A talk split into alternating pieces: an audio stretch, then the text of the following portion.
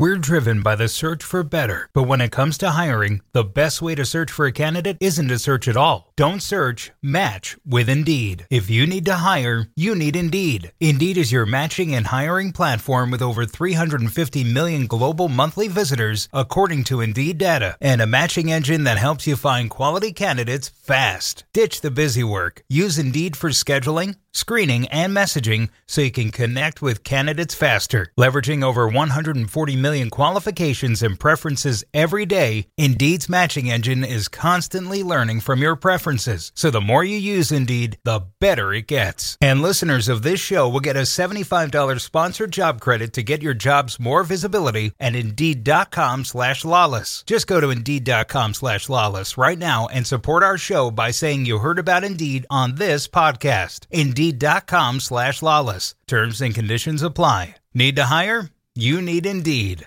Mom deserves the best, and there's no better place to shop for Mother's Day than Whole Foods Market. They're your destination for unbeatable savings, from premium gifts to show-stopping flowers and irresistible desserts. Start by saving 33% with Prime on all body care and candles. Then get a 15-stem bunch of tulips for just $9.99 each with Prime. Round out Mom's menu with festive rosé, irresistible berry chantilly cake, and more special treats. Come celebrate Mother's Day at Whole Foods Market. Hello, Sunshine. I'm Alexi Lalas, and welcome to the State of the Union podcast, we look at the beautiful game on and off the field through the lens of red, white, and blue colored glasses. This week, uh, we'll be talking statues. We'll be talking, of course, the U.S. men's national team as they gear up for this next window of three games in World Cup qualifying. We'll take a real quick lap around Europe uh, for a roundup there. True Detective, high school soccer, water skiing, and so much more. But first, joining me, as always, my friend, my colleague, my guiding light. David Mosse, a soccer savant and a Fox soccer researcher and writer extraordinaire. Mossy, how are you doing on this Wednesday, October 6th? And before you answer, if you are, uh, uh, you, you, know, if you are watching this uh, when it comes to our podcast here, you will recognize very, very quickly that uh, something is different. We are both on the road. I come to you from the great city of Austin, Texas, and my good friend David Mosse is over there in New York visiting his family. How you doing, my friend? I am doing great. I was thinking about this in the nearly four year history of this podcast. If you remove the Moscow and Paris shows that we did when we were covering World Cups in those places, this might be the first time that you and I are in different places, but both not in LA. Yeah, I mean, so we both kind of uh, called some audibles. You see, like that uh, American football reference there. Uh, it's it's that type of week though. You uh, you uh, said, "Hey, listen, I'm going to go visit my family," which is great. I'm so happy that you get a chance to uh, to see them, uh, especially in this in these times that we uh, that we live in. I can see your uh, where are you in your uh, old house where you grew up? That is correct, in my dad's office. Now, did your parents keep your uh, room uh, the way it was, or did they quickly move everything out? Uh, no, they kept the room. So. Oh uh, my goodness! Nice what people what people wouldn't give for the opportunity to just have a glimpse of what David Mosse's childhood bedroom looks like. Oh my goodness! I I uh, you know I said I said, listen, um, we're not we're not working this week in terms of the U.S. Uh, national team. Our friends at ESPN are televising uh, this game on Thursday here in Austin, and then obviously we're going to talk much more about these games. But I said, you know what? I'm going to get on a plane. I'm going to go out. Something was drawing me to it, and so I am here in Austin in a, in, in, the only capacity that uh, um, you know that that one should be in ultimately, and that is as a fan. So I'm just going to go to the game. I'm going to enjoy myself. Hopefully, I'm there to cheer on our U.S. team as they get a three points. Here they're playing against uh, Jamaica. As I said, we'll talk more about that uh, in a second. You watch anything interesting, Mossy, lately? I did. Uh, a few days ago, I watched the highly anticipated Sopranos prequel movie, the Tony Soprano origin story. It's called The Many Saints of Newark. I thought it was just okay, pretty good, but nothing special. Um, but the interesting thing about it is that it's spawned a lot of conversation about The Sopranos in the media because a lot of people are going back and rewatching it. A new generation of fans is watching it for the first time. There were all sorts of articles in the papers the last few days examining the cultural significance of this show and what made it so popular.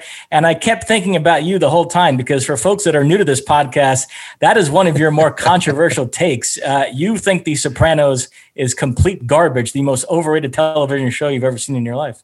It was. So who knows? Maybe I'll love this uh, this prequel, uh, if you will. And it's just a set movie. I, I, I have not watched it, but I, I know what exactly what you're talking about. There's a lot of people talking about it. Is it good? Isn't good? Do you have to be steeped in the Sopranos lore to really appreciate it, or if you are steeped in it, do you do you not appreciate it because you don't think it went far enough? Anyway, I will watch it and we'll compare notes uh, in a little bit. I did watch something that I think you were a part of, and I went back um, the uh, the series True Detective three different episodes, or no, three different se- seasons, three different, very, very different stories, eight episodes each. Um, I had not, it had not, it had only come on my radar because you had talked about it, and then I immediately ignored it uh, when you brought it up. But you were absolutely right. This is this is phenomenal. I will say that, it, and this is not you know anything that that should be a surprise. As it as it, as the seasons went on, and they're they're completely not only brand new stories, but completely different casts, even different time periods. Um, it got it got less and less. So that first season with Woody Harrelson, um, you know, I thought, and uh, and Matthew McConaughey, you know, here we are in Austin right here. That was that was incredible. And as they went on, interesting stories, wonderful actors, but it was it never quite lived up to that first uh, that first season. But absolutely, you were completely right, uh, hundred percent. That it is it is worth your time. All three seasons are worth your time. But if you're just going to pick one, I definitely think the first. That's interesting though, because seasons one and three are highly regarded. Season two, that Colin Farrell, Vince Vaughn season is considered to be a train wreck. Uh, but you actually found some enjoyment there. I did. Um, you know, I do think that uh, that Vince Vaughn, you know, of the of the actors that we associate with comedy, okay, the ones that try to step out of that, I think the least successful would be somewhat. Not that he didn't, you know, not that he didn't get opportunities, but it's when I see it, it's it's the hardest one I have. I think is is is is Vince Vaughn, and, and look, he plays a complete thug, um, and uh, you know I'm not not giving anything away. So yeah, that one I think it was just miscasting, to be quite honest with you. Um, but I did I, I, was interested in it, and there are some recurring types of themes that do kind of go through all three uh, seasons, and um, you know the you know the whole tropes uh, when it comes to cops and the alcohol involved and what they do and what they don't do and you know how they skirt the rules here or there. You can get all of that. But anyway, it was um, it, it was interesting and so I do uh, I do recommend it. Um, we're going to talk more about Ted Lasso later on, so I'll save my Ted Lasso stuff for later on in the show. Now, if you are listening to this, it's probably Thursday, October seventh, which is actually the day of the U.S. Uh, men's national team game.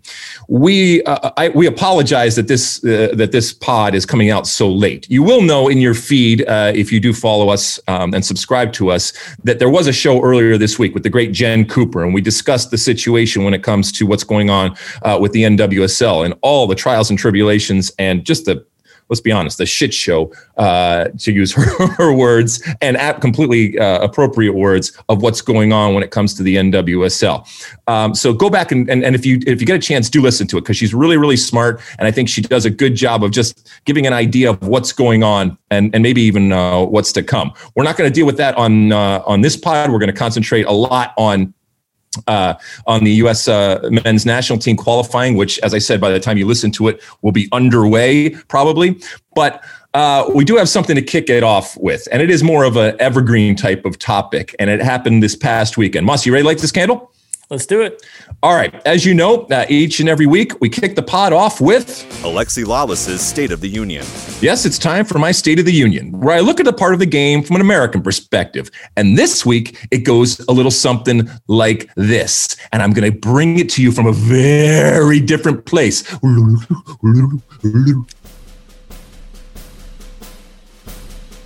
This past weekend, LA Galaxy legend Landon Donovan was honored with his own statue outside the LA Galaxy Stadium. Now, he joins former teammate David Beckham as Galaxy players to have statues erected. It's quite an honor and certainly well deserved given the incredible impact that Landon Donovan had as a player for the Galaxy.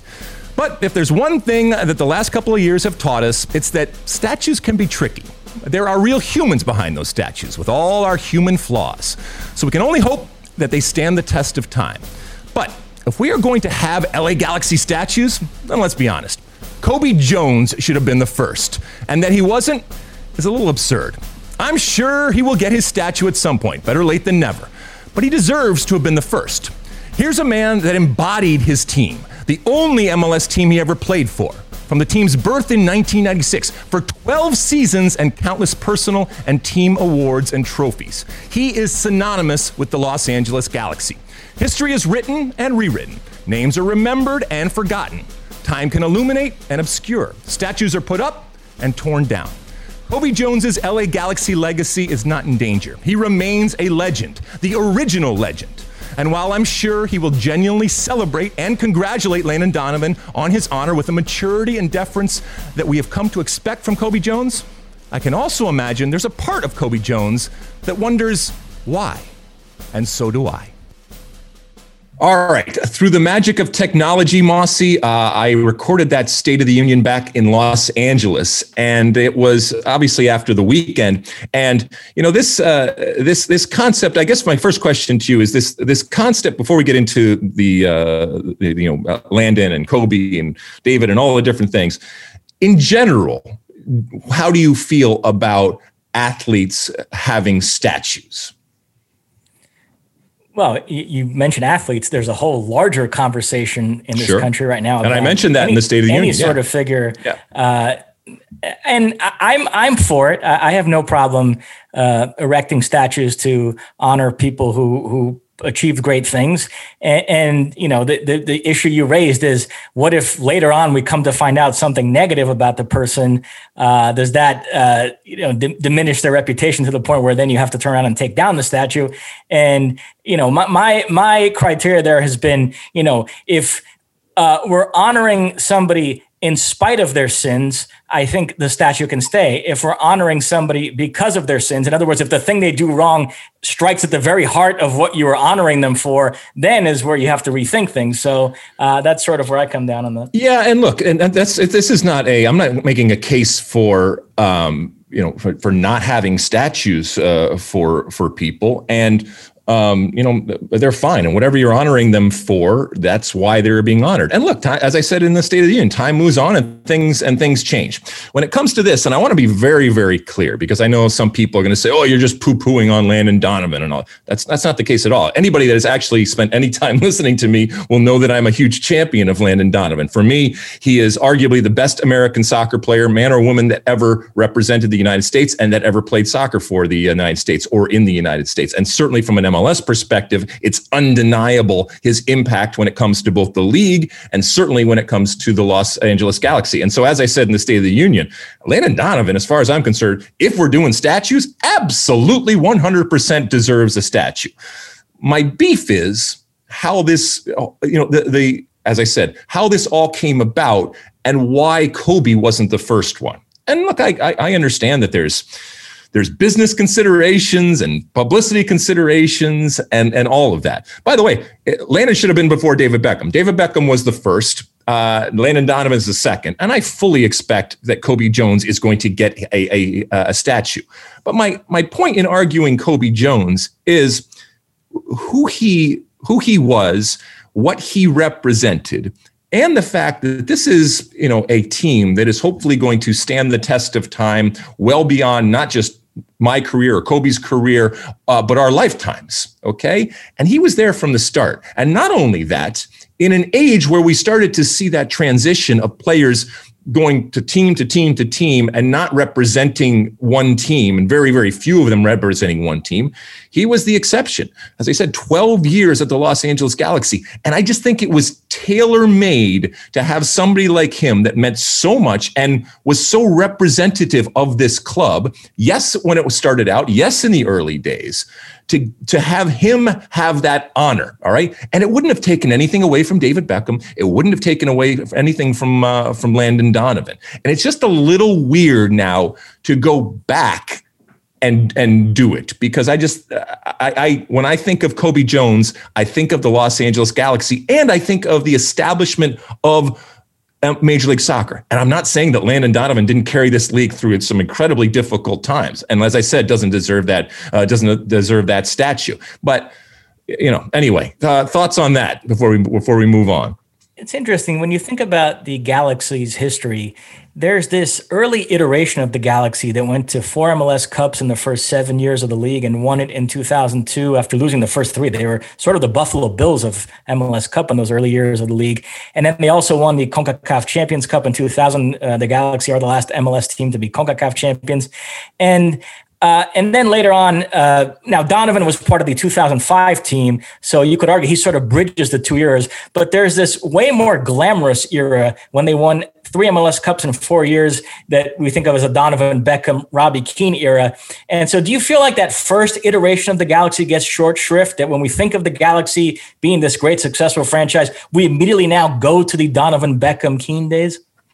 We do, and that's okay. I have no problem with that. And I will readily admit that that era certainly had a bigger impact. And therefore, the players that were responsible, and not solely, but largely responsible when we're talking about uh, Landon Donovan, uh, David Beckham, and, and Robbie Keane, absolutely deserve that type of credit and deserve that type of recognition, even if we're talking about uh, talking about statues. But I, I just think that being the original and starting something, there is something even more so. Because I think Cobi, just for his accomplishments and what he was, is justified in being the first. But then you also add the fact that he was there from the start. He played in the very first game that ever occurred. That to me is, there's a value to that even more so than uh, than others. I just think, like I said, I think it was a missed opportunity at the time. This happened, you know, when when they decided to do the David Beckham uh, statue. It, it, was a missed opportunity at the time, and it just.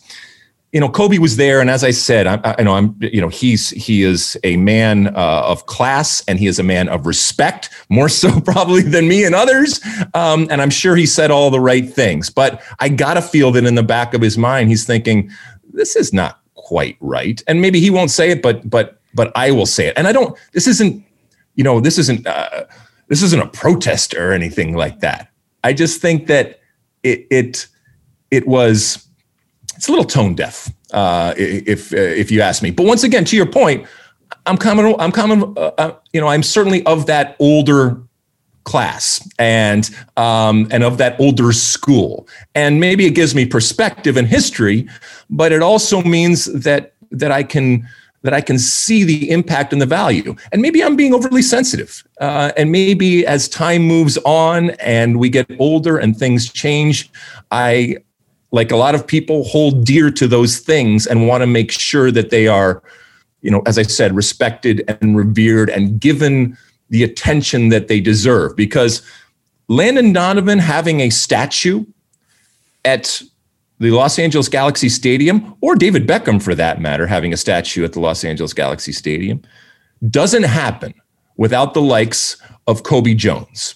And so I think that for me is what would be represented in a Cobi Jones statue. And I think that that ultimately is worth celebrating and should have been the first. I've noticed in general, as MLS hits these milestones of 25 years, and invariably people start to make lists of greatest players ever and all time best 11s. Uh, Taylor Twellman gets bent out of shape about this as well. I know you do. Uh, when the early guys aren't given enough recognition, that the pioneers, the people that were there in the beginning and helped build the league, I know you always sort of ride for those types of guys. Huh? I do, but I also I make a point of saying that that I, you know me personally, and I, and I, I don't want to speak for my generation, but the way I look at it is the fact that they don't understand or know uh, or have any context or perspective is actually a good thing, okay? Because it means we have moved on, we have progressed, we have evolved. I like, I love the fact that there are people that that, that wake up uh, and either that are soccer fans or soccer players, and they live in a completely different world than when Cobi Jones was stepping on the field in 1996 or when I was running around back in the 1900s. That's a you know that's a good thing, but this is about respect. This is about reverence. This is about tradition. This is about history. And if you're going to do that, then fine then it's opened up and you you you better acknowledge what came before if that's the conversation that we're having. And that is the conversation that we're having when it talks when we talk about statues. I mean statues are there to remind people of the past. Statues are there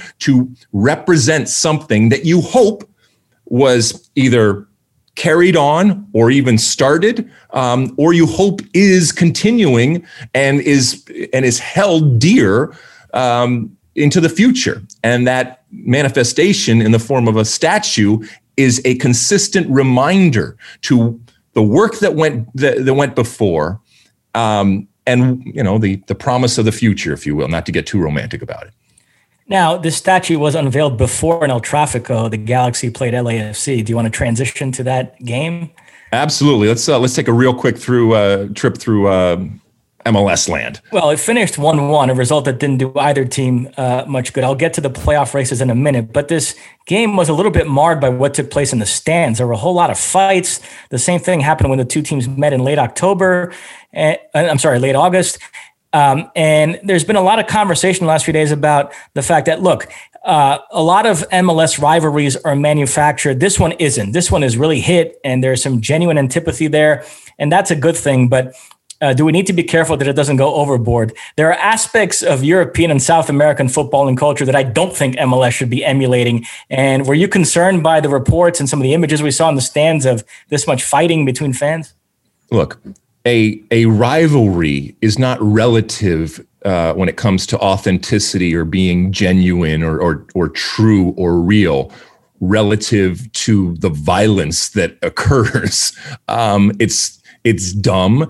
I, I like to think that it's something that we have been able to to to throw out if it ever existed at all, uh, or to bypass as much as we possibly can as we have manufactured our version of the game. And you know the the the, the traditional problems uh, that have existed around the world when it comes to violence, either you know during the game, before the game, after the game, and especially when it comes to supporters groups, uh, you know we have for the most part managed to avoid.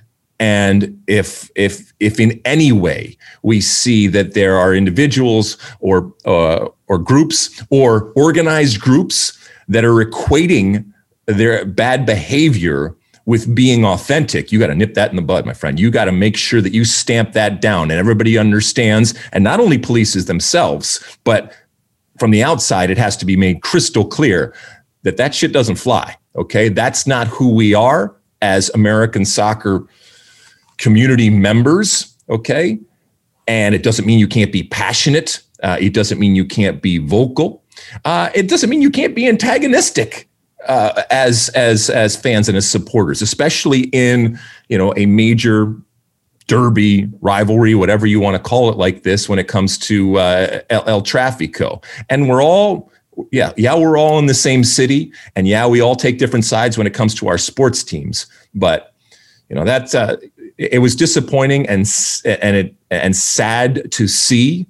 You know, you also have thousands and thousands of people coming together at different times uh, in big groups, especially after we've been cooped up for the last couple of years. Uh, I'm sure alcohol is involved at different points, and you know, there's no accounting for assholes out there. And so uh, you can use that on a T-shirt if you'd like, Mossy. You can hashtag that. Uh, so yeah, I mean, I, I, it was disappointing to see. Um, and who knows? Maybe it was a reflection on the the drab, dull game that actually was El Trafico. Unfortunately, it did not live up uh, to the hype when it comes to what happened on the field. And either for both of these teams are are struggling right now and just gasping at trying to get to the finish line that is the uh, playoff line, and then seeing where they are when that happens. And and the playoff races are, are wild right now. You look at the East. Uh, New England have clinched first place. Uh, Nashville are probably okay, but third through eighth are separated by three points. You have Philadelphia, Orlando, DC, NYCFC, Montreal holding the final spot, and then Atlanta are in eighth place, one point below the playoff line. And NYCFC, a team that was near the top of the standings, a team that at one point this season was number one in your power rankings. Yep. Uh, they've been shut out in the last three games. They're all the way down to sixth, just one point above the playoff line. Uh, let's start there. I mean, how amazing would it be if that team didn't make the playoffs? Well, let's see what uh, what's that uh, phrase they have? Uh, they've gone off the boil or whatever. Uh, yeah, it's yep. Uh, it's it's not good. They're not able to put the ball in the back of the net. I still think that they're a quality team. But to your point, you know this is this is good. I mean, this is this is what Major League Soccer is when it comes to the, the, the parity and the manufactured parody It's that it is a race to the end here. And I know they've let New England go, and I think there is an element from a psychological perspective where people said, "Look, nobody's catching New England, so just let them go and do it. Do what you have to uh, uh, do. What you have to do." And you know that is that is on display here. And you know, as we say each and every time, that music's going to stop, and it's going to be some really really interesting things happen, and some teams that we maybe didn't think uh, would be in trouble sitting underneath that line look uh, looking up. You know atlanta is at 39 here. And so now as we get in these next couple of games here you know as, as everybody gets down five games left whatever it ends up being five six games left that people have man oh man you if you don't bring it uh, then you not only risk not making the playoffs but once again that is the uh, you know what we use to define good and bad and if you have a bad last three or four games uh, because of the parity that exists, it could be uh, big problems. There's a little bit more separation when it comes to uh, uh when it comes to the West, but they're still jockeying for positions uh, and they're jockeying for home field advantage and possible home games, and obviously jockeying to see who they are going to play. And you know you have to do everything in your power to give yourself the pathway of least resistance when it comes to a, a, playoff type of situation. And yes, there is new hope, but the things that you do right now, as you said time and time again, they will matter and they will show up in different ways uh, when it comes to those playoffs. Yeah, in the West, I would say the top four safe. Uh, but then uh, five through eight are separated by just two points. That's Real Salt Lake, the Galaxy, Minnesota hold the final spot, and then Vancouver on the outside looking in. But the Galaxy now winless in nine, in sixth place, just two points above the playoff line. This is trending towards them missing the playoffs again, which would be really disappointing the way they started the campaign.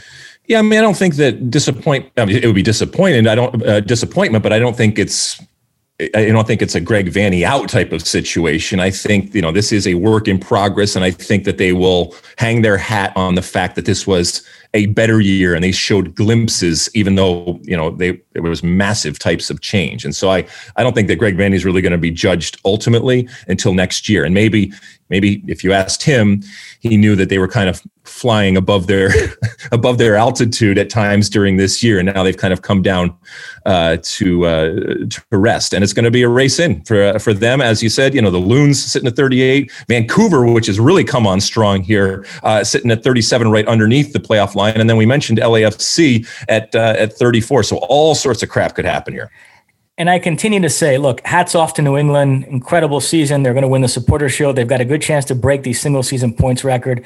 But if Seattle get Nico Lodeiro and Jordan Morris back before the playoffs and they're in reasonably good form, then they're the clear favorites to win it. Even without those guys, they're more than capable. They showed that again uh, this past week uh, with that 3 0 win over Colorado, which I thought was very impressive. My boy João Paulo scoring one of the goals of the season, a Maradona against England type of run. So uh, Seattle on top of the West and continuing to look very strong.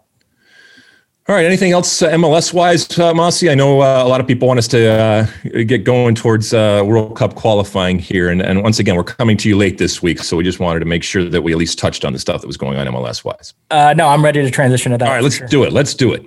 Okay, so you want you want me to start? How do you want to do this? Uh, I mean, I, I, am coming to you here from uh, from Austin, which is the site of the first game when it comes to this U.S. Uh, men's national team. Of these next three games, we know we are in the octagonal. All right, the United States and seven other teams, fourteen games, home and away. The first window, while from a points perspective, um, was acceptable in terms of the five points that they got, and they're sitting tied for second with two other teams uh, right now. I don't think that Greg Berhalter and company came out of the first window with you know with with glowing um, uh, glowing results and a a real positive type of vibe. So I think that he needs this window. I think this team needs this window. And I actually think that with this window, as I said, here against Jamaica at home, then on Sunday uh, against Panama away, and then returning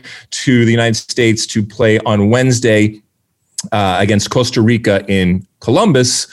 Um, I think they're going to come out smelling much better both from a point perspective and just in a general play perspective, having been through that first window. What say you, Mossy? Yeah, even the people that usually talk up the difficulties of CONCACAF qualifying seem to be recognizing that these three games set up rather well, that this needs to be at least a seven point uh, week, and there's a good possibility for nine points here. Now, they will be without Pulisic, Reyna, and John Brooks, which again speaks to the fact that we all love to put together our best possible 11s, but this qualifying campaign is going to be a slog. Uh, Greg Berhalter is going to have to make it up as he goes from game to game. He's going to be missing players probably every single game during this campaign. And so, yet again, here he has to improvise uh, w- without some key players. But I think there's more than enough quality on that roster to, like I said, pick up seven to nine points here. Yeah, it was interesting hearing uh, Tyler Adams talk about how you know because he was he he was the one that famously said we want nine points, and I I loved it. And as a matter of fact, it, it hurts me a little that he has kind of walked that back in this second window and said, uh, maybe I should have done one game at a time, which is what we're going to do here. Um, and, you know, because I, I, I, love that type of bravado, and I don't think it's false bravado. And I, I want him to put pressure on himself and his team. But maybe from a strategic perspective, it's better off uh, having that type of uh, mentality going into these, uh, these three games. But I, I want nine points. I, I, look at these three teams. This is not a good Panama team. Uh, this is not a good Costa Rica team. Uh, and this is a Jamaica team that is sitting in last place, uh, is not going to have all of their uh, all of their players, and obviously we're playing both two of these games uh, at home, and you should get your uh, your points at home, notwithstanding what happened against Canada in that last window. So I, I and and once again, I don't think I don't think that I'm being greedy by saying nine points. And, you know, we talked a lot about uh, in the last couple of pods about, you know, this self fulfilling prophecy of being on the road and CONCACAF and all that kind of stuff. Uh, there is, as, as you said, plenty of talent when it comes to uh, this national team to get these nine points uh, and certainly to come out smelling better than they did in that last window. A couple of things I think we should probably zero in on when it comes to the roster here. Um, uh, and we'll talk a little bit more about it in uh, in the Ask Alexi segment about who's here, who isn't here. But immediately, people, you know, it's about scoring goals, right? And we have moved on from Daryl Dike as being the savior to uh, Ricardo Pepi, the FC Dallas player, as being the savior. What do you think that Greg Berhalter does? I mean, I know there's going to be rotation, but uh, the rotation thing, even for me, and I, I digress a little bit here, you know, just play your best team. Okay, play your best players in all three games. In all three games, play your best damn players. All right, um, Ricardo Pepi. Do you think that that Greg goes with the you know the the, the, the hot hand, the 18 year old Ricardo Pepi? Because keep in mind that his guy Gyasi Zardes, we know it's his favorite, is now back in camp, and Gyasi Zardes, age 30 years old, what's over 60 caps. Uh, you know, 14 goals, 15 goals, whatever it ends up uh, is for Gyasi uh, it would not surprise me in the least if Greg Berhalter says, "Listen, Ricardo, um, it was was not an anomaly, but you know, still, we want to we want to put you in the best position to succeed, and starting you is not necessarily that." Do you think he goes with uh, Pepi, or do you think he uh, puts Zardes in, or somebody else? Because Hoppe is in uh, in for this camp, and and Tim Weah and different people who may play out on the wing. But who do you think he goes with? Uh, that is for me the most interesting, larger subplot about these three games uh, in terms of players. And that is a position where I think he'll rotate. Um, I'd be surprised if either Zardes or Pepi started all three games. I think they'll both get starts here. He'll want to give both an opportunity from the start in different games. So I'm not sure what order he'll go and how he'll manage that. If which one would start two of the games and which you know the one would start the other. Uh, but uh, I do see both of them getting opportunities here.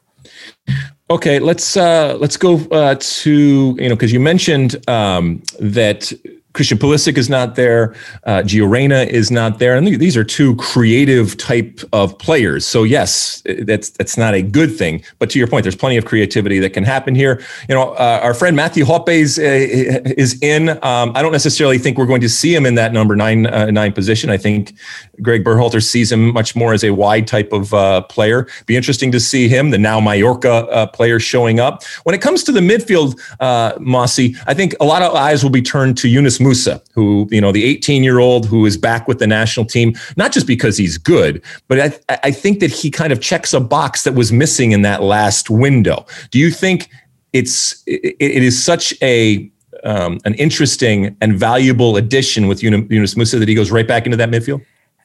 I do. I'm a big fan of his. You know, we talked about the guys that are missing, but there are some players like Chris Richards and Yunus Musah and Timothy Weah who had to pull out because of an injury last time, who weren't involved in the last set of games, who aren't going to be who are going to be involved this time around. So, uh, and and is one I'm definitely looking at. Uh, I'm very intrigued by an Adams McKennie Musah midfield. McKennie obviously being a big story, being back in the fold uh, after what happened, obviously during the last international break with him. But yeah, uh, to answer your question, uh, Musah is a guy that I think has the quality to start, and it wouldn't surprise me if he started right off the bat here in this first game. Uh, we we mentioned Tyler Adams. Um, Tyler Adams is back in camp. shouldn't shouldn't be a uh, surprise to anybody, right? Um, I guess my question to you, Mosse, is Gianluca Busio, okay? He's playing, he uh, scoring uh, over in uh, Serie A for Venezia. Do you see him, or how how do you see him fitting into this this team, either in this window or just going forward? How how good do you think he actually is, or valuable? I'm a fan, and he's playing a little bit higher up the field for Venezia than we saw at the Gold Cup, which I think is probably the right spot for him right now, more of an eight, if you will, than a six. So if Berhalter uses him in that role, I think he can be a very useful player and definitely deserves to be in the mix here. Yeah, I'm not. I'm not sold on him yet. Um, but I, but there is something there. I just don't know what it's going to be. Uh, when you go to the uh, when you look at the back, Mossy, um, we, we uh, you know things have already changed. Uh, where John Brooks was originally called in, and now he's not there. Now, some, given the way that he played in the last window, would look at it as addition by subtraction there. So now you're looking at center backs right now. If you play a back four, let's say, uh, of Walker Zimmerman. Um, let's see, uh, Mark McKenzie, Chris Richards, um, who is very, very interesting uh, there. And then obviously uh, Miles Robinson, who's had a really good uh, year. Of those four there, who do you think he decides to go with? Because I think there's a big call right now to get Chris Richards in. Now, keep in mind, Chris Richards has what three caps? He's playing over there in, in Hoffenheim, and I think he has kind of been anointed the heir apparent or the next one when it comes to center backs. And so I think there's a lot of pressure right now on Greg. You know that Greg Berhalter has a lot of pressure, but there's pressure from the outside and a lot of talk and chatter that he should be the one that's sitting next to Miles Robinson, who a lot of people I think have put in right now as pen when it comes to the center backs. Absolutely. I look at Miles Robinson as the U.S.'s number one center back right now, even more so than John Brooks. So in any big game now, it's a question of who's going to partner Miles Robinson if he's available. And yeah, I mean, Walker Zimmerman is the safe choice. Uh, but I would like to see Richard start at least one of these games because he is a young player with a lot of upside. He would be, I suppose, the Ricardo Pepi of that position, the young mm-hmm. player that we want to see start to get bled in here uh, and given opportunities. So yeah, I like him, and so I think it'll be a combination of Zimmerman and and, and Richards. But I certainly hope Richard starts at least one of the games you know as we see this progress uh, you know the interesting and i guess the challenge uh, the, the challenging thing for greg berhalter is to your point deciding and calculating which games to use as a, a breeding ground, which games to blood some of these players, because you know we're we're in the we're in the octagonal. I mean, this is it. This is to qualify for the World Cup, and yet you're not going to have a lot of opportunities, and so you have to really balance uh, and find the correct moment to put them in because you you understand that without that experience and with that youth there are going to be mistakes. And what if those mistakes are the ones that keep you from getting those points that ultimately qualify you for uh, for a world cup? And that's why i think to your point there will be rotation and i think there'll be strategic types of 11s in all three of these games. And we all think matt turner is now the number one in goal but uh, Greg Berhalter hasn't, as far as I've seen, hasn't said that publicly. So it's still going to be interesting to see how he handles that because he has Zach Steffen available. So even that position is kind of interesting. Is there going to be any sort of rotation there or no? Uh, Turner starts all three games for you. He's the no doubt about it starter right now. Well, you know my feelings. I, I, I hate rotating goalkeepers. I hope it doesn't happen. But I, you know, this is again where the the mental part of this comes into play. Matt Turner is the number one. Okay. I don't think that there's any question right now. And that's not to say that Zach Steffen can't go in there and make great saves and, and be and be great. But what Matt Turner has done, he certainly has earned the start. Um, you know, he, you know, Greg Berhalter might take Matt Turner aside and say, listen, you're my number one. Okay. if we were starting the World Cup tomorrow, you would be playing and you would be playing every game unless you really screwed up. Okay. But I need, and I need to recognize, and I need you to recognize the situation that we are in right now. You could, you know, walk off the corner and turn your ankle and I could be I could have a problem. And so I have to find a way to keep Zach Steffen's mind in it right now. Otherwise, I might lose him, and that's not good for me, and that's not good uh, for the team. And so I think that there might be that carrot that we see for for Zach Steffen to to keep him in um, and bought in on what is going on, and not to accept the fact that he is the number two. And I'm not just talking about competing. But you know, every player can can read the writing on the wall, especially as when it's right in their face. So it wouldn't surprise me also if he changes it. But I I don't know, man. I I don't like changing goalkeepers, and if it means that Zach Zach Steffen checks out, all right, fine. But I want I want my best goalkeeper in, and right now it's Matt Turner.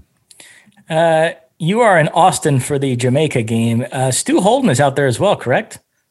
Uh, he is possibly coming out here, but uh, he didn't come in here today. I'm, we're recording this the day before the game, so he's possibly coming in uh, on game day. So maybe Stu and I will have a, uh, you know, a couple beers and go watch this team and figure it out. I, I have uh, I've been to Austin before. I was actually here to announce the Austin FC team uh, in an official capacity, but I have not been to the new stadium, and we've only seen it on on television. So I'm really excited to see what this is all about and, and to see what this what this city has become when it comes to uh, to soccer.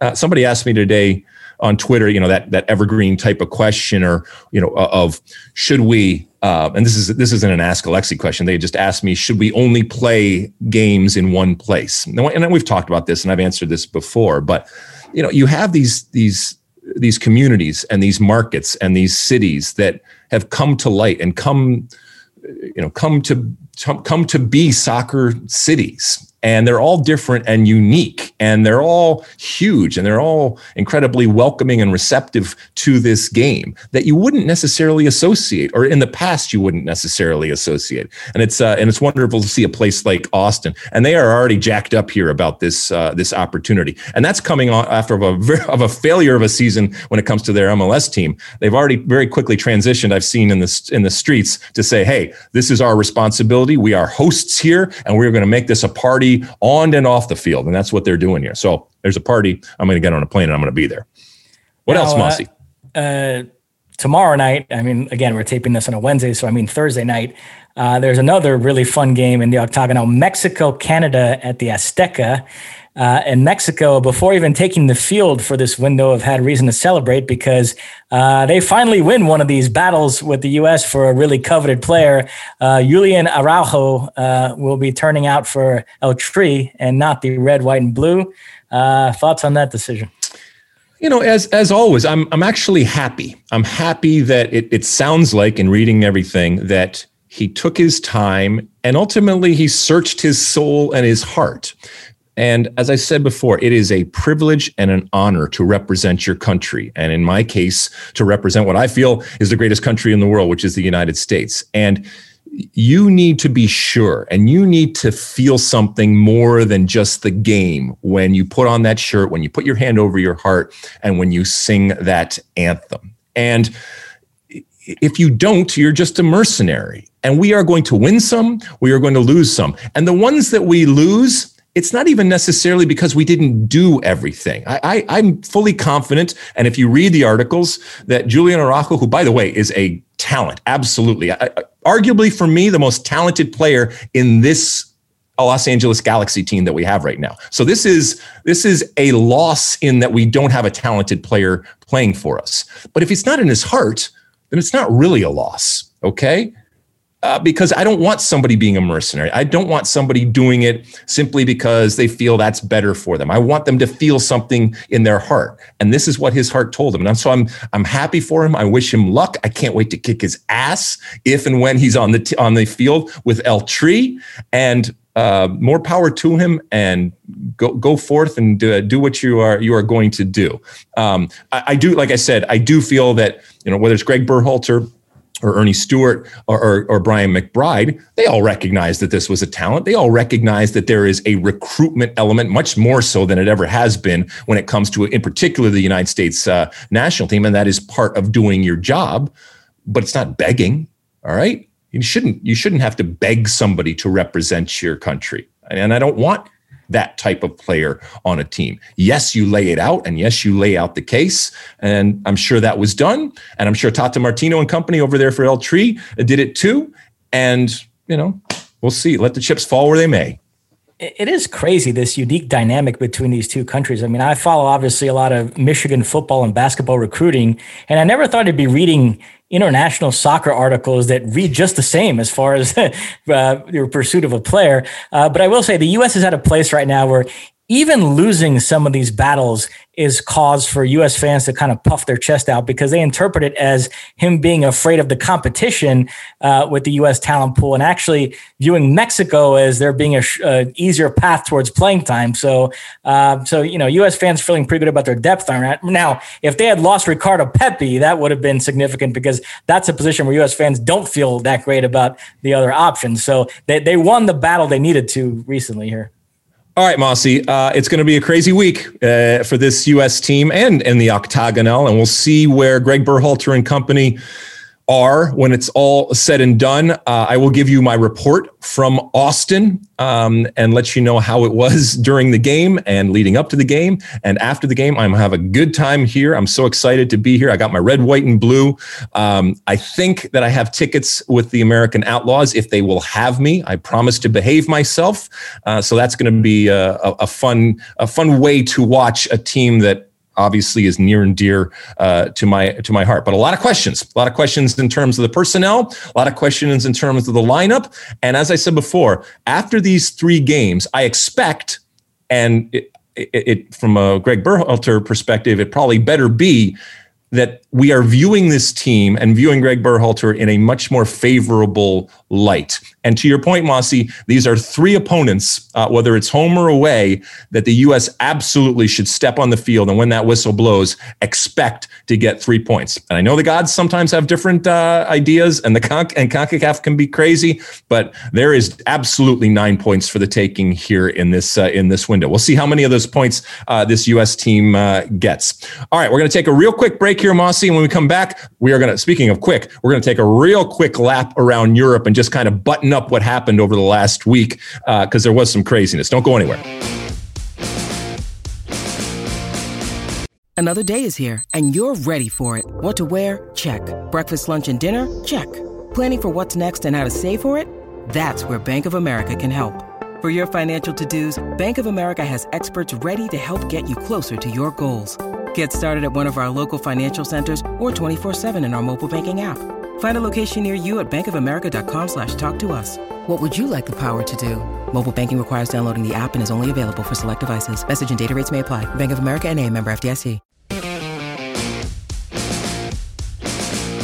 All right, we're back. Uh, Mosse, let's take a real quick uh, jaunt around Europe and all the stuff that happened there, and just pick up uh, pick a few things because I know it's a little late. It's been talked about, but I know you wanted to mention a few things out there because there was some craziness. Well, first off, I just wanted to get this sheriff story out of the way because uh, when you think about contemporary European club football, there's not not a lot of Cinderella stories. We're living in this super club era where Brad Pitt usually gets the girl, and so when you see a result like that, Sheriff beating Real Madrid in the Champions League, you think, oh, there you go, finally uh, something for the romantics to celebrate.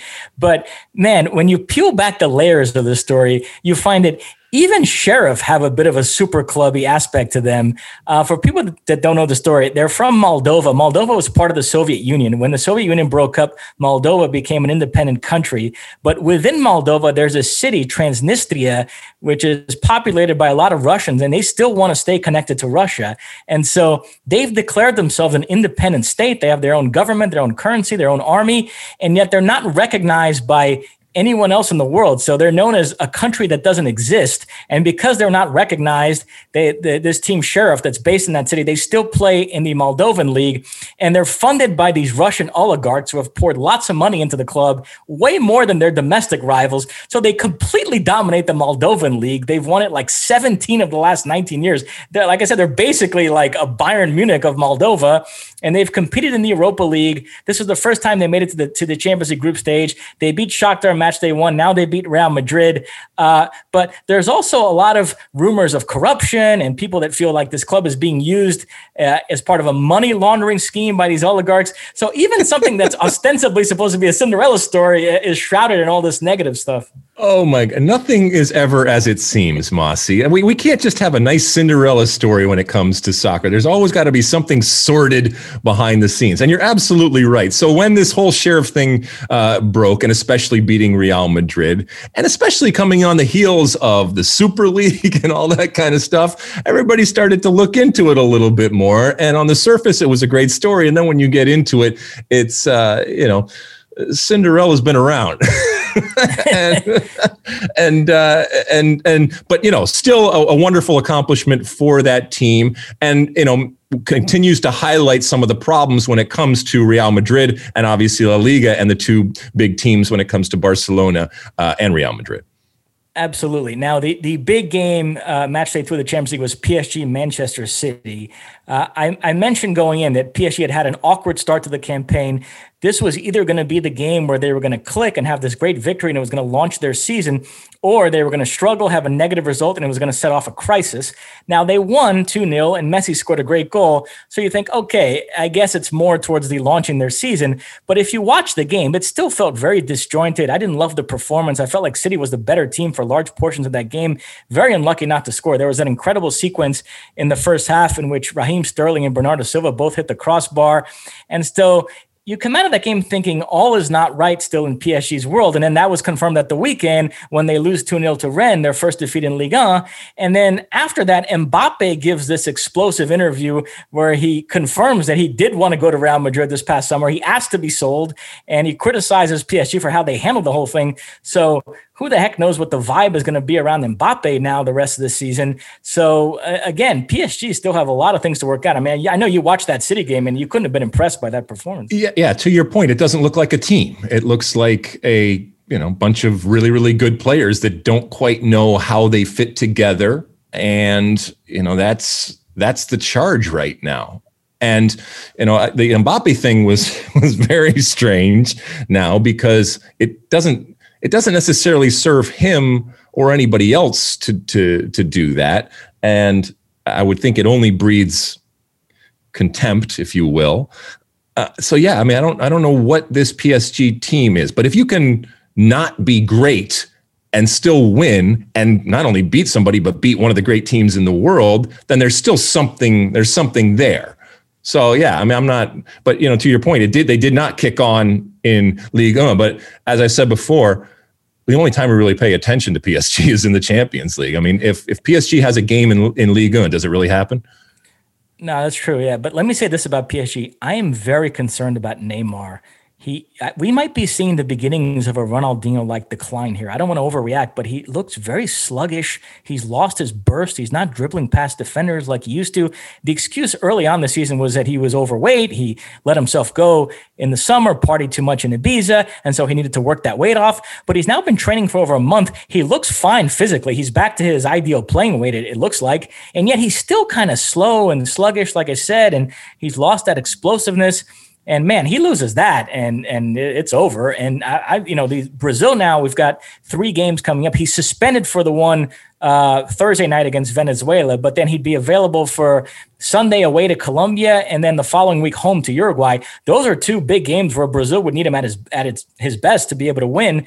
And I'm going to be looking at him very closely because I'm very concerned by what I've seen from him so far this season. Ooh, wow. Yeah. All right. Interesting. Interesting. Um, I'm sorry. Go ahead.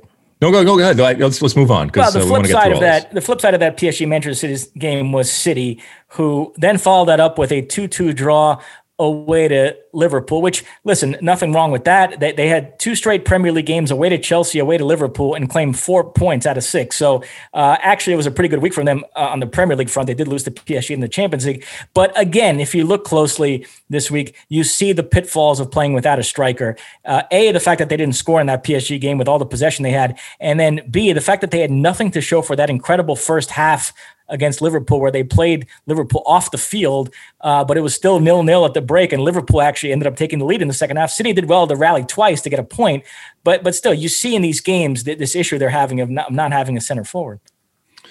All right, well, get a get a center forward then. I mean, yeah, I mean once it, I mean, look, you know who would get a center forward immediately? They wouldn't even mess around. Sheriff. uh, the flip side of that Liverpool City game is uh, Mo Salah, who had scored twice in their Champions League win over Porto 5 1, then turns around another fantastic performance in the 2 2 draw uh, against City. A lot of people think he's the most informed player in the world right now. He's playing as well as anybody. I know you've always been a big fan of his, but I mean, you have to be enamored with his form at, at right now. It's it's it's incredible because you know again to your point there was a time where he was arguably the best player in the world playing okay and you know everybody has ups ups and downs and he, he's just incredible. The stuff that he does, the the ability to beat players one on one, the cutting in, and not, and not just one player, multiple players. His his control of the ball, and the first thing that he wants to do is just go. It's just he's a fun player to watch. He always has been a fun player to watch, and when he is physically uh, at the top of his game, uh, mentally it looks like he's at the top of this game. This is a player that's worth the price of admission. Uh, I'm not saying anything say, that anything anybody else doesn't know whenever somebody like Salah scores a great goal like he did against City, invariably I hear people say, "Oh, if that was Messi, it would have been replayed." Uh, all around the world. The implication being that if it's Messi, we make a bigger deal out of it. I disagree. I think it's the opposite. We're so used to Messi's greatness that there are goals he scores that we don't even yeah. make a big deal about anymore. That if any other player scored them, we'd flip out. So I actually think it's a complete inverse of the way people try to portray that. But don't don't worry. Mo Salah is getting plenty of love. All right, don't worry about that. Uh, next up, you, you mentioned La Liga sides struggling. So Barcelona uh, got thumped by Benfica in the Champions League 3 0. Everybody thought Ronald Koeman was dead man walking after that game, but Barcelona kind of crunched the numbers. First of all, it doesn't seem like they could convince anybody to even coach this team. All the guys that have been mentioned, like Xavi and Roberto Martinez and Marcelo Gallardo, have distanced themselves from the job, and they don't even have the money to pay off Koeman if they if they wanted to fire him. So uh, they ended up having to come out and sheepishly admit, like, no, we're going to have to stick with this guy for now. They turn around and lose again at the weekend to Atletico Madrid 2 0. So Barcelona, all sorts of problems there, but it looks like it's going to be Ronald Koeman for the foreseeable future because they don't have the wherewithal to change managers. I mean, is it really the fact? I mean, that Barcelona, from a financial perspective, can't fire their manager. I mean, amazing. is that where we're? That is that what they have become? Uh, what's what's less than a, a, un club? like menos de un club, right? I mean, good God and and two Atletico Madrid notes. Uh, Luis Suarez still very salty about the way that Barcelona got rid of him. It was an awkwardly brief phone call from Ronald Koeman. So he scored in this game. He made sure to do like the phone call celebration, which everybody knew what it was in reference to. And then João Felix was absolutely phenomenal in this game. I'm a huge fan of his. Um, I, I, know he's been inconsistent the last couple of years. I put that down to Simeone, aka Leroy Hoard, not knowing how to use him. But he's so talented that that talent, even with a manager like Simeone, still shines through sometimes. And this was one of those games where he was phenomenal. And then uh, last uh, big picture point here. Uh, Manchester United. So they beat Villarreal in the Champions League with a 95th minute Cristiano Ronaldo winner. But then at the weekend against Everton, Solskjaer decides to leave him on the bench and Paul Pogba as well. He felt like both those guys needed rest. Ronaldo had started every game since he arrived. And uh, they ended up tying 1 1, dropping two points. Ronaldo came on in the second half, but was very unhappy at the end of the game. And it's triggered all this discussion. Did Solskjaer get it right? Uh, does he need to be worrying about Ronaldo's fitness? Shouldn't Ronaldo be the one to tell him when he needs a rest? Ronaldo clearly wanted to start this game. And so that it's raised some questions about how Solskjaer is going to manage him, and he's getting up there in age. But does Solskjaer have the clout to leave him out of games throughout the season that he wants to play? And that that's going to be somewhat awkward. I mean, are, we at the point where Cristiano Ronaldo is a luxury player? I mean, the, the, the dude he wants to play. He's a player. He wants to be on the field. He has the physical attributes certainly to be able to do that. We're early days when it comes to the season. I mean, again, it just and I and I I don't I I'm trying not to sound grumpy. I'm not trying not to to to be that guy. But you know, I mean, the I never met a player that would rather train. Uh, I, I take it back. I never met a good player that would rather train or would or would rather sit out a game than play a game. I mean, it it doesn't in my little brain that does not compute. And yes, sometimes you have to protect players from themselves. I I get that. Players playing through pain, players doing things that maybe in the short term are good, but in the long term aren't. Players that are making an injury worse by pushing through something like that. But that's not that's not the case here. I think we have we have we have gone so far on the side of rotation and fear. And look, I, I'm sure there's data that that they are provided that that that, that come into play when they are making these uh, these decisions. Okay, that's uh, that's fine. But I just think it, it for a guy that, that I don't think can afford to look like he's overthinking it or making mistakes. I just don't think it was a good look, especially with the uh, with the result. And then to have the player uh, make a point of it, it makes it look even worse for Ole. Uh, on the American front, I mentioned Gianluca Busio scored his first Serie A goal. He got a stoppage time equalizer for Venezia against Cagliari. And uh, Joe Scally, a player we're going to talk about in the Ask Alexi segment, uh, he scored a stoppage time goal for Gladbach against Wolfsburg and their win there. Um, on the international front, uh, very tasty Final Four in the UEFA Nations League. Italy and Spain are playing in one semifinal as we speak. Uh, perhaps Luis Aguilar can can text us the score since I don't have a screen anywhere with that game on. Uh, and then tomorrow it will be Belgium France in the other semifinal. Uh, the winners then meet Sunday at the San Siro. So some great games to look forward to there. And then I do want to finish up, uh, if you'll indulge me, uh, with uh, some South American club football. Just put a ribbon on the semifinals of the two club competitions. Um, it ended up being a clean sweep of Brazilian clubs. So the Libertadores, it'll be, oh, uh, 2 0 Spain. So they're getting some revenge for that Euro Ooh. semifinal ouster. Um, uh, so in the Copa Libertadores final, it will be Flamengo against Palmeiras. In the Sudamericana final, it will be Red Bull Bragantino against Atletico Paranaense. Uh, a couple of big picture uh, uh bullet points here. Uh, first of all, uh, Brazilian clubs have right now an enormous financial advantage over everybody else. And so there's concern that they might start dominating these competitions to an unhealthy degree. There's been a lot of conversation the last few days about uh, in South American footballing circles do you need a salary cap? Do you need to strengthen financial fair play rules? Do you need to reduce the number of Brazilian clubs? There could be nine in the Libertadores next year, which would be insane. Uh, so that bears watching over the next couple of years whether this becomes a trend. And the interesting thing is, every article that Tim Vickery writes about this phenomenon and the gap that's opened up between Brazil and everybody else. He always cites MLS as a major reason, the fact that MLS is pillaging these other South American countries, but Brazil not as much. So it's kind of interesting that MLS has worked its way into that conversation. Interesting. So, okay, because the, the MLS is, has not pillaged Brazil in the way that the they've gone degree. to Colombia and Argentina and that. Okay, interesting, interesting. All right, anything else? and then, and then finally, on one point on the Sudamericana final, uh, I mentioned it's Red Bull Bragantino. Uh, Red Bull long wanted to crack the South American market. They purchased this club Bragantino in 2019 when they were in the second division, kind of a nothing club. And it's been an impressive rise. They've done what Red Bull does. They've poured money into it, but in a smart way, signed a lot of young players. They, they, they won the second division that year, got promoted. They're near the top of the Brasileiro standings this year and off to their first uh, continental final. They have this really promising young manager, Mauricio Barbieri, who's been nicknamed the Brazilian Nagelsmann.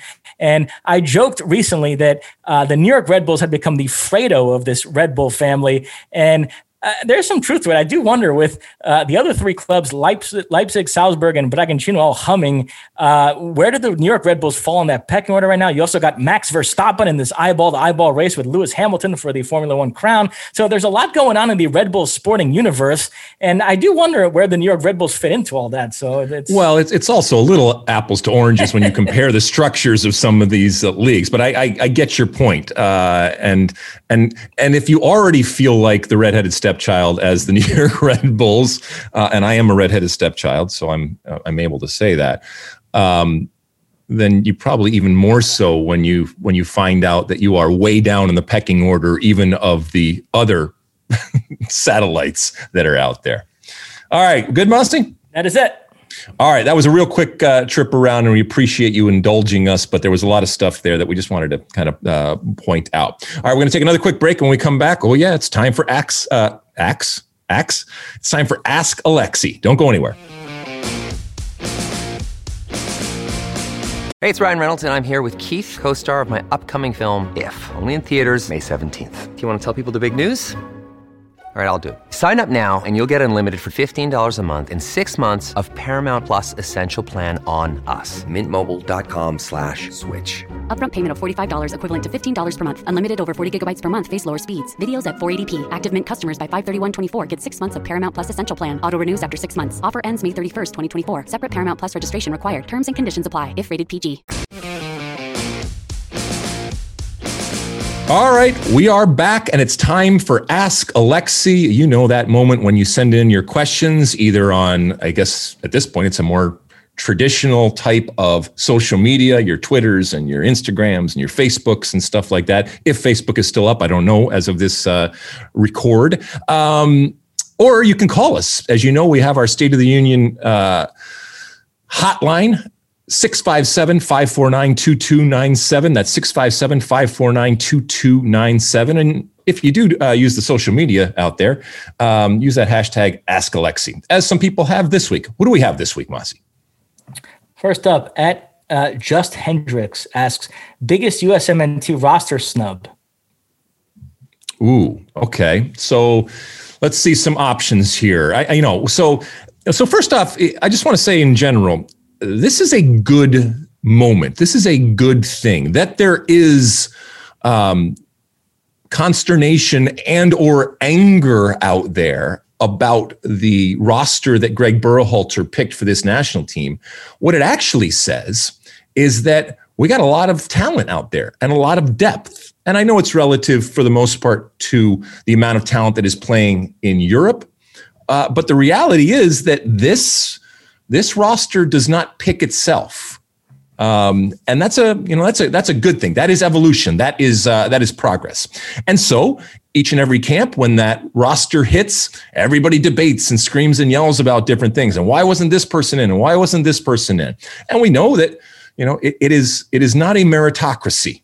Um, it is one man, in this case, Greg Berhalter, and certainly his staff, but it's ultimately his decision and his subjective analysis of what he feels is the best group of players. And as always, it's not the best players, it's the best group of players. Having said all that, I think there was a lot of screaming and yelling when it came to uh, Pefok uh, over there because he's, you know, playing, scoring, scoring in Europe, uh, and he's a goal scorer.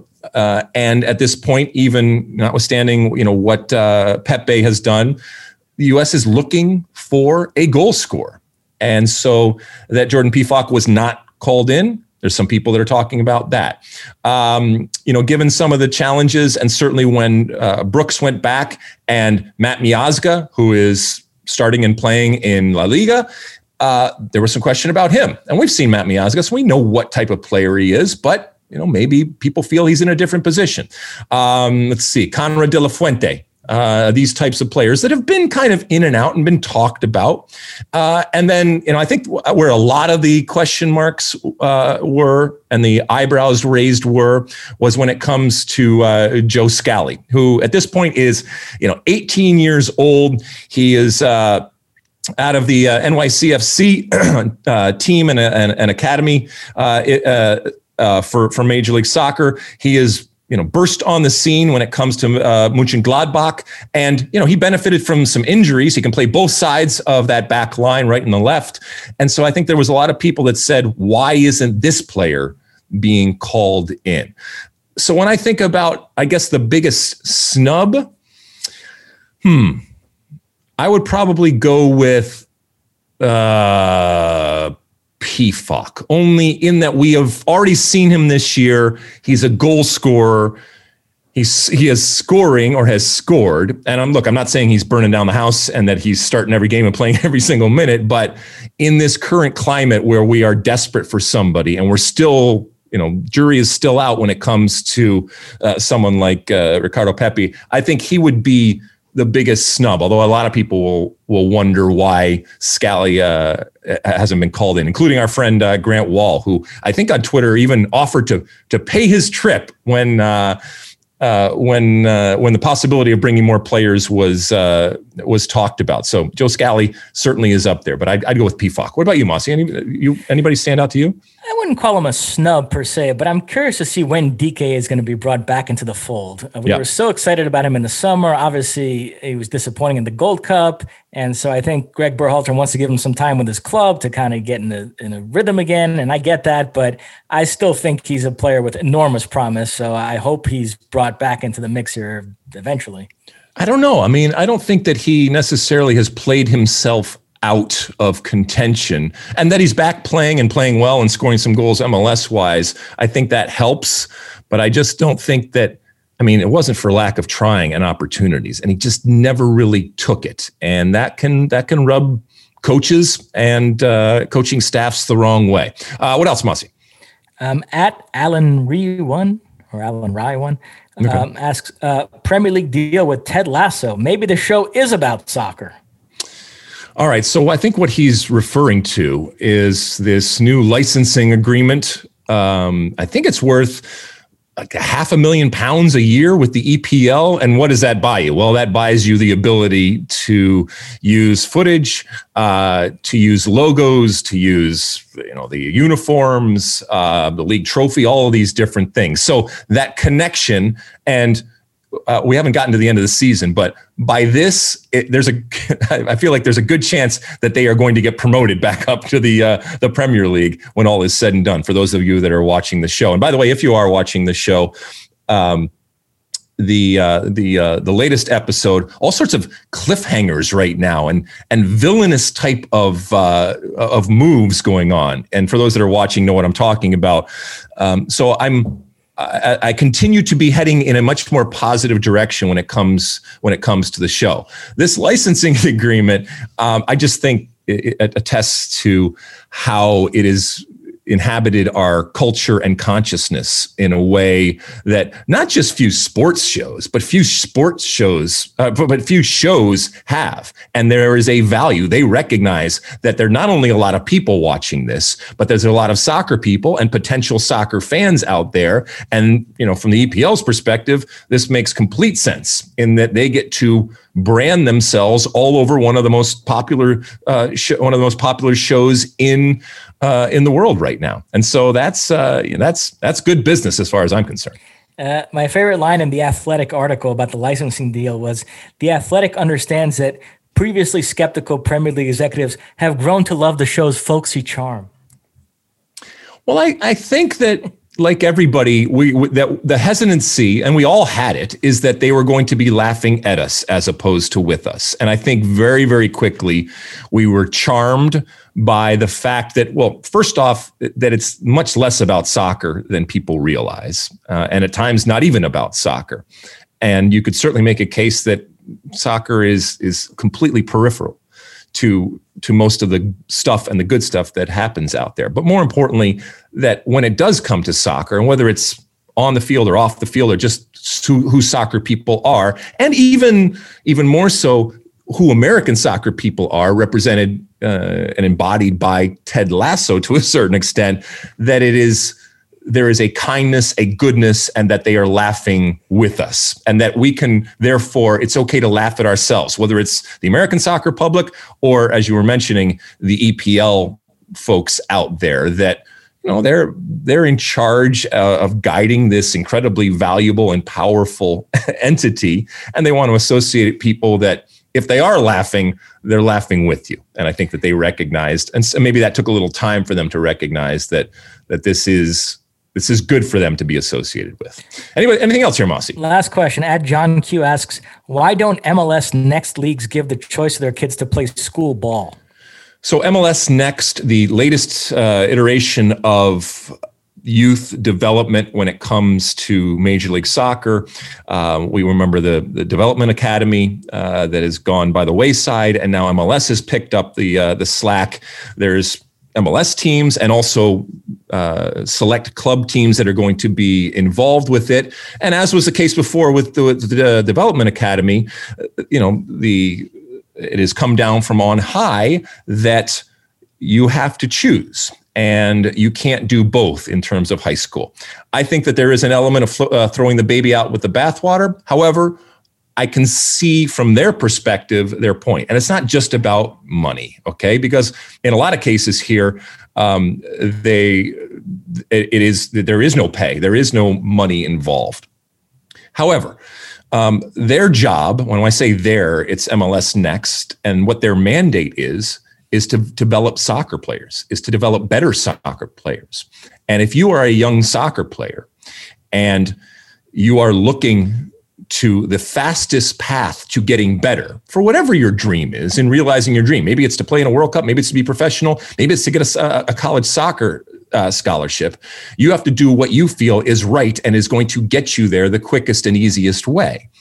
And in, in more more often than not, and the overwhelming majority of answers come out that this is the way to go. And part of that is a reflection on the disparity of quality when it comes to high school soccer. Now, look, there are wonderful high school soccer programs out there, and they will suffer because their players will have to make this choice. And there are, you know, there's plenty of crap high school soccer out there, and I think that there is a recognition when it comes to the administrators and the leaders and the coaches that they don't want their players in those types of environments that are going to stunt their growth or regress their development. Um, if their job as these uh, coaches is to develop them and to give them the best possible chance of success. And as I said, a high school soccer experience, and I know I come at it from a almost at times maybe an antiquated type of view and maybe more romantic type of view. But I do believe that the high school uh, soccer experience can be beneficial, both in terms of your development as a soccer player, but also in terms of your development as, as a person. Because no matter how hard MLS Next or any type of club soccer situation tries, they will never be able to replicate the experience of being a high school soccer player. And all of the benefits you get that sometimes have nothing to do with actually kicking the ball. You know the the, the culture and representing your country and coming to school on game day and having your student body support you and all of those different things that are i think incredibly beneficial to your growth not just as a soccer player but as a young human being. Those go away. And you know it it's it saddens me but maybe that's the way the world is is moving when it comes to development of elite athletes which is ultimately what their responsibility is but i get it. And i also get and i see them and talk to them whether it's on social media or in person the incredible work that high school soccer coaches and high school soccer programs do and the impact that they can have. And they feel that this is making them poorer, certainly from a soccer perspective, but it's also making them poorer in terms of their program and what they're trying to do. And there's plenty of them that are are, are, churning out great athletes and many that will go on and play division one college soccer or maybe be professional but the, unfortunately they are few and far between. And a lot of it has to do let's be honest with the disparity in resources that uh, that have. Yes maybe some have resources and they just have bad coaching or they have bad infrastructure um, bad resources uh, uh you know okay fine. But uh, they're not funded well. But the ones that are there uh, are great. I hope they stay great. I hope that people recognize the value that comes with being involved with them. The ones that aren't, I hope they get better. But we're certainly not making it any easier on them by having this mandate and having this rule and regulation that is a continuation. It's not. It's not something. Uh, it's not something new. But I do. While I lament it, I have a hard time saying that it should be outlawed outright. So you make your decisions. And in anything in life, there are going to be sacrifices that you make. And I guess in this case, if that's the pathway that you want to go and you are willing to make that sacrifice and you feel if you don't make that sacrifice that that pathway is going to be less assured and you're going to have less chance of success and ultimately getting to whatever that dream is, then you got to make that decision. Mossy, anything else? That's it. All right. Uh, as we say in each, uh, all, all, the time, um, please use that hashtag.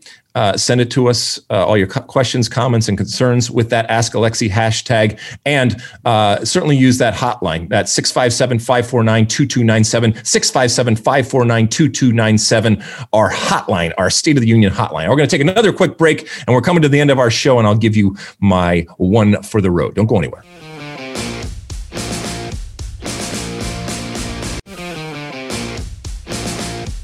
All right, we are back. And once again, uh, we apologize for being late this week. Uh, it has been kind of thrown together last minute because of our travel schedules. But uh, thank you for uh, for hanging out with us this week. Do listen to the special podcast with uh, Jen uh, Jen Cooper that we put out earlier this week because I think it gives you a real good.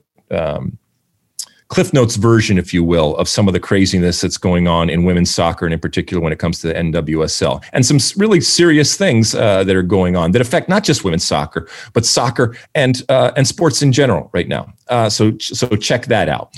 Uh, when it comes to uh, our, our, our, schedule next week, uh, we will hopefully be back at our regular scheduled time. But we are at the end of the show, and I give you my uh, one for the road when it comes to uh, the end of our show each and every week. And this week it has to do with a continuation of a story I've kind of been telling over the last uh, month, let's say, and that is my involvement uh, with FIFA. Today is uh, Wednesday, October 6th. I spent much of Tuesday, October 5th, on multiple calls of, of multiple hours uh, with the folks at FIFA. And as they continue to kind of roll out and let's be honest, try to sell this proposal that Arsene Wenger has through FIFA and Jill Ellis has through FIFA for both the men's and women's game to have World Cups every two years, for the calendar to be much more um, uh, singular in terms of having instead of five windows, but one window, and increasing the amount of youth World Cups, all of that kind of stuff as they continue to, to roll this out and to get feedback. What FIFA did over the uh, last couple of days that I was a part of uh, was invite, since all these players, as we've mentioned on this podcast, are in the uh, international window, they are all with their national teams. It, it was to put out an invite uh, to present their presentation of this to all of the teams. And specifically, they sent the uh, letters to the captains of the national teams. And so I was on two different calls, as I said, for multiple hours, where it was amazing to see because it, there was hundreds uh, at times of uh, of players from all over the world that right now are in this window and are with this, you know, w- with their teams. Some with their teams, some not with their teams, uh, and you know, playing and living out some of the stuff that we are talking about when it comes to the changes that are being uh, proposed. And as you can imagine, and I've been, you know, pretty upfront and honest with you when it comes to a lot of the drama and a lot of the politics that are going on right now as they try to sell this to the world. It's a fundamental change. It's a big change.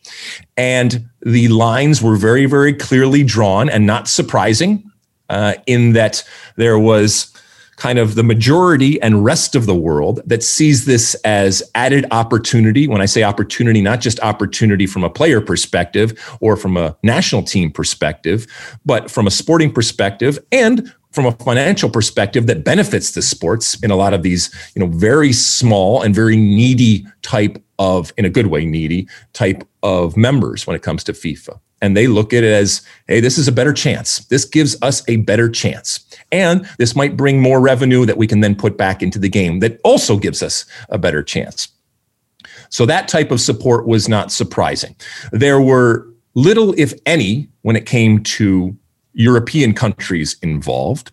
And you will ask about the US. Yes, the US was involved. Obviously, I was on the call, but more importantly, current players, um, led by uh, Christian Pulisic, who I know isn't in camp, but he was on the call. Uh, listening, listening, and participating. And I was really, really uh, excited to hear the questions that came and the comments that came. Uh, that came, and it was a real discussion. And at, at one point, I was asked to speak, and I just reiterated my stance that that these players take the time, talk to your teammates, talk to your coaches, talk to referees, talk to fans, talk to administrators to get a better idea of you know what is being proposed here and why. Some people think that it's a good idea some people don't think that it's a, a good idea.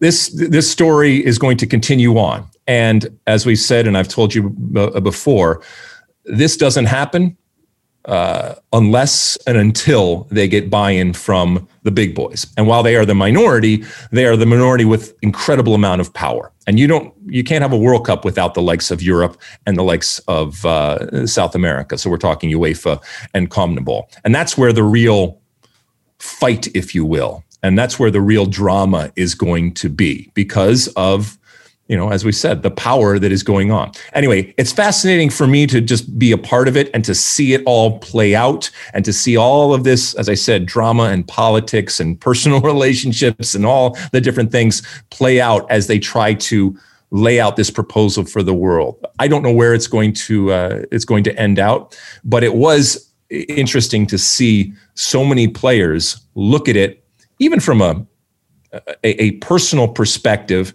and look at the, the less travel that's involved, uh, especially in real time, having, you know, for many of them, having taken flights across the world to do this. Also, more opportunity for them to be involved. You know, some of them said, "Look, my my team has never had a chance to even come close to making a World Cup. If this gives me even a little bit more of a chance to possibly being there to be there. This is something that i uh, that i support. And there were others that rightly pointed out you know some of the concerns with having uh, just one window one international window or even two international windows. Some concerns about the loss of prestige of you know all the things that we've talked about out there. But anyway i will report back as we go on as we see where this ultimately uh, uh, shows up and how this uh, how this plays out. But I just wanted you to know uh, that this is happening and it's continuing to happen. And those meetings, and now, as you've seen, uh, and as I explained, with current players, are happening right now because they're the ones that are ultimately this is going to affect the most. They're the ones that are going to have to get on those plays and planes and play those games. They are the most component. Let's be honest. When this all is uh, all is said and done, but there will be more presentations to more players. We'll see if it involves the the people right now that are uh, I don't know, I don't want to say adamantly, but certainly um, very publicly questioning this, and rightfully and fairly so, uh, when it comes to Europe and uh, and to a certain extent South America. Although I think that, uh, that less so than uh, than Europe, and certainly less collectively uh, than Europe. And we'll see where this all ends because it will it will impact our game and from a Arsene Wenger and FIFA perspective, they're hoping for the better. But regardless, it's going to impact our game. And these decisions aren't going to be made in a vacuum. Uh, and the more of these types of presentations and the more people are involved, and when I say people, everybody, fans, players, administrators, referees, everybody that's going to be involved, the better off it is. So it, it, was good to see that these players were involved and that they were engaged in the conversation about fundamental changes to the game that they play. And that the game that hopefully is going to nurture and sustain them even after they're kicking the ball for a long time. And these these decisions will matter. All right, Mossy, anything before we go? Uh, yeah, last last thing. I have a, a restaurant recommendation. Okay, uh, New York City. Um, Old Tbilisi Garden uh, on Bleecker Street, Greenwich Village. It's a, a Georgian restaurant. Uh, John Strong and Stu Holden recommended it to me. Uh, we ate there for dinner the other night, and and we all loved it. Huge success. I texted John and Stu afterwards, thanking them for the recommendation. They were very excited that we went there. Um, so, uh, you know, they, John and Stu, they fell in love with Georgian food in the summer of 2018. Yep. And so when they got back to the States, they, I guess during an MLS uh, production in New York, they, they, the whole crew went out for dinner and they stumbled upon this Georgian restaurant, said, why not? They, they ate there. They liked it. They mentioned it to me. And so uh, we ate there for dinner a couple nights ago. It was outstanding. Well, I have a dinner scheduled tonight, and I'll let you know next week uh, to a place called Macaladas Cafe and Cantina. I think it's a Mexican restaurant here. And look, everybody, I'm sure at some point uh, in my in my travels here, somebody's going to try to buy me wings. Um, and uh, and certainly probably there's some barbecue in my uh, in my future. Um, have a wonderful week. We will talk to you again uh, next week. Think good thoughts uh, if you're so inclined when it comes to the U.S. Uh, men's national team as they head off into these next uh, three games. We'll see how it all shapes out uh, on the field for Greg Berhalter and company. I am thinking good thoughts. I am positive. I'm going to get myself a drink and have a good time uh, watching this team that uh, that I love. We will be back here on the State of the Union pod. Please continue to review and to rate and to download and do all the different things that you do. We really appreciate all that. And once again, give us a call. Give us a call on that hotline, 657 549 2297, 657 549 2297. But you know, you can always get me over there on the Twitter machine and all the uh, social media platforms out there uh, also. Uh, we'll be back next week. Until then, and as always, size the day.